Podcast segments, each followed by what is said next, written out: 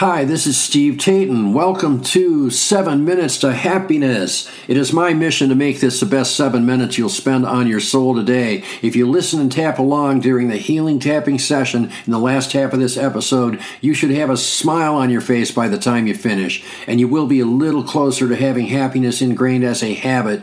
If you want to learn more about tapping and get the most out of this podcast, check out our website, 7minutestohappiness.com. And remember, it only takes takes seven minutes a day to reboot your brain for happiness. Let's get started. Hey, it's Steve. Welcome to Season 3, Episode 19. This is called Resolutions Come, Resolutions Go. There's an easy way to stay on track. By now, you should already be a couple weeks into your New Year's resolutions. How's that going for you? Are you still hacking away, or have you forgotten them already? If your resolutions are going absolutely wonderful, congratulations. I hope they stay that way, but I have a feeling you may not be listening to this episode of the podcast if they were. I love the whole concept of New Year's resolutions. At the end of the year, we take stock of what we've done and what we haven't done, and we decide how we're going to improve ourselves this year. Sometimes it works and sometimes it doesn't. So, why do we fail so often with New Year's resolutions? There are a few reasons for this, but I think the most common one is unrealistic expectations. On one hand, I agree with shoot for the moon, and if you fall short, at least you've reached the sky. On the other hand, sometimes we expect things out of ourselves that we're not yet capable of doing. To me, if you make yourself suffer, there needs to be a reward somewhere. A lot of New Year's resolutions seem to involve a lot of self denial and suffering, but little immediate compensation. When you get to the other end of an unrealistic New Year's resolution, you will usually reach a point where the best thing you can say about it is that it sounded like a great idea at the time. So, how do you make realistic resolutions and stick to them? For me, the best answer is to just make small changes. Also, it's good to know the difference between a resolution and a goal. Resolutions are based on your own actions, while goals are based on the results. If you've listened to this podcast very much, you know that I am a proponent of affirmations. These are usually where I put my broad goals, but they're also a great place to put actions. And for me, hands down, the best way to do affirmations is to do meridian tapping with them. Meridian tapping seems to load affirmations into your body's electrical system and subconscious mind as easily as it removes stuck emotions from your electrical system and subconscious mind. However, even with a great tool like meridian tapping, if you overwhelm yourself with too many new behaviors at once, you're most likely destined for failure. It allegedly takes 30 continuous days of even one new behavior to make it stick and be part, become part of your personality. If you're overwhelmed and have trouble keeping your resolutions, why not just limit it to one small behavior for 30 days and then go on to the next one? For some reason, we seem to be wired in one of two ways. Either we pay attention to the very small details but can't see the bigger picture, or we think in broad strokes and we can't see the details. But if we're really going to accomplish the things we want to accomplish, we need both. If we're going to paint our masterpieces, we need details and we need broad strokes. So let's say you have a big goal. Ask yourself, what's the biggest thing I can do right now to make that goal happen for me? You could also ask yourself, what is the most important thing I can do right now to make that goal happen?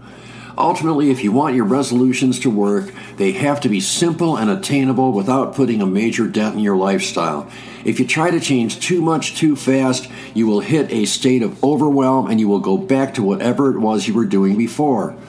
The best way to make sure your simple, attainable resolution comes true is to make an affirmation out of it and tap on it twice a day. So now, it's time for our healing tapping session. If you already know any version of tapping, use the tapping points you're used to using. Otherwise, tap on your breastbone and the center of your chest. You cannot go wrong here. Find a place that feels the most comfortable and start tapping. Now, repeat along with me or slightly after me. If you can't make that work, just listen to my words. Let them flow through you as though they were your own. Even though I don't have a great track record with New Year's affirmations, I deeply and fully love and accept myself. I realize that I have bogged myself down with complicated and unrealistic New Year's resolutions when all I had to do was create simple, attainable goals and turn them into affirmations.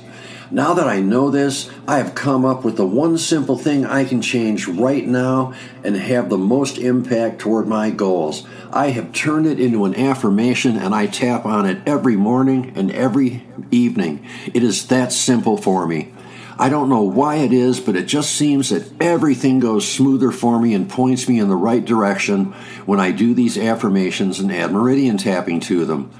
Now that I know this, I have confidence that my resolutions are finally going to happen the way I've always wanted them to.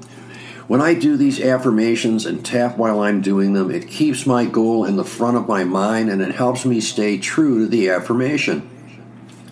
It also helps me have the motivation to take action the fact that it's a simple and fairly easy action makes it fun and desirable to do because I know there's a payoff for me if I keep taking action and keep doing things to take me closer to the ultimate goal.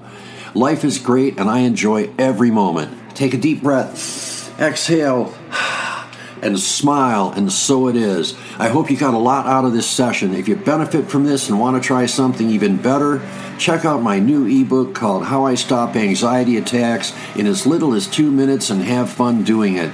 The same technique works great for almost every negative emotion. You can find the link on 7minutestohappiness.com or in the podcast description. Thanks for listening, thanks for tapping, and we'll see you in the next episode.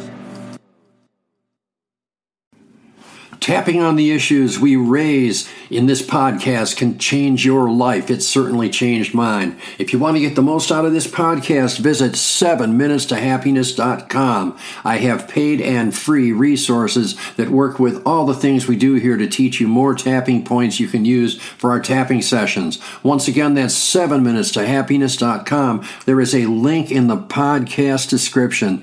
Thanks again for listening. Thanks again for tapping, and we'll see you in the next episode.